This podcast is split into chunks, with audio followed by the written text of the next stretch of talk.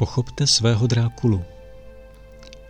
Kde se v člověku bere nutkavá touha být ve vztahu k jinému člověku dravcem? Blogový článek z 19.2.2019. Moto Právě v této nejvnímavější fázi života někteří lidé pod vlivem zlých okolností přebírají neviditelnou štafetu od svých podobně postižených bližních.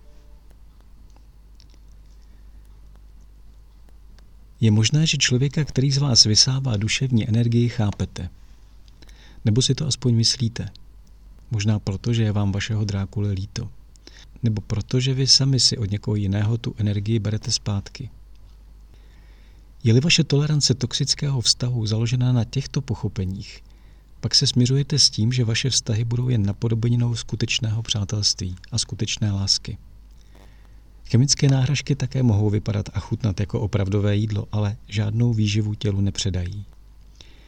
Podobně vztah s vaším psychickým upírem může na první pohled vypadat jako přátelství nebo dokonce láska, ale přitom je to něco, co vás může pomalu zabíjet.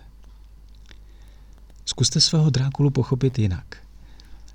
Ona to z jeho strany ve skutečnosti láska je, jen nějak podivně transformovaná. Psychické energie mývají různou kvalitu – Té nejušlechtilejší se říká nepodmíněná láska. Ta nebere, pouze rozdává. Tu disponuje například maminka vůči svému miminku.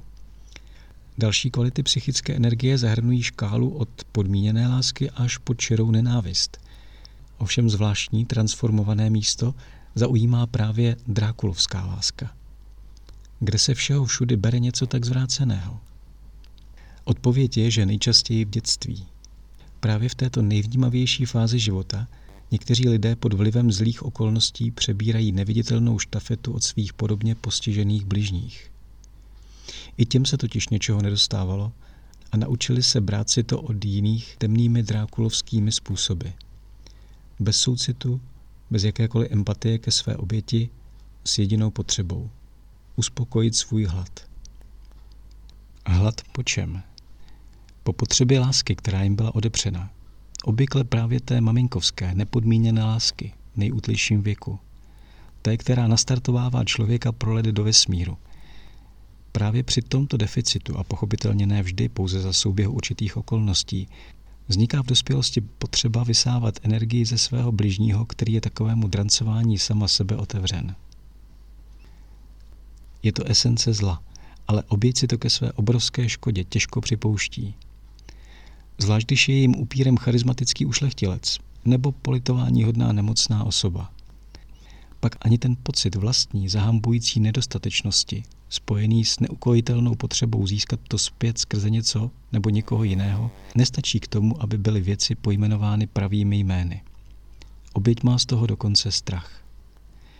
A to je jedna z potěuchlých jistot vztahových predátorů. Vědí, že jejich oběti se bojí informací, ten strach je do určité míry pochopitelný. Přiznat si, že jsem obětí psychického upíra je jako připustit určité postižení. Oběť je obvykle ve své situaci sama. Není si jistá, co se s ní děje.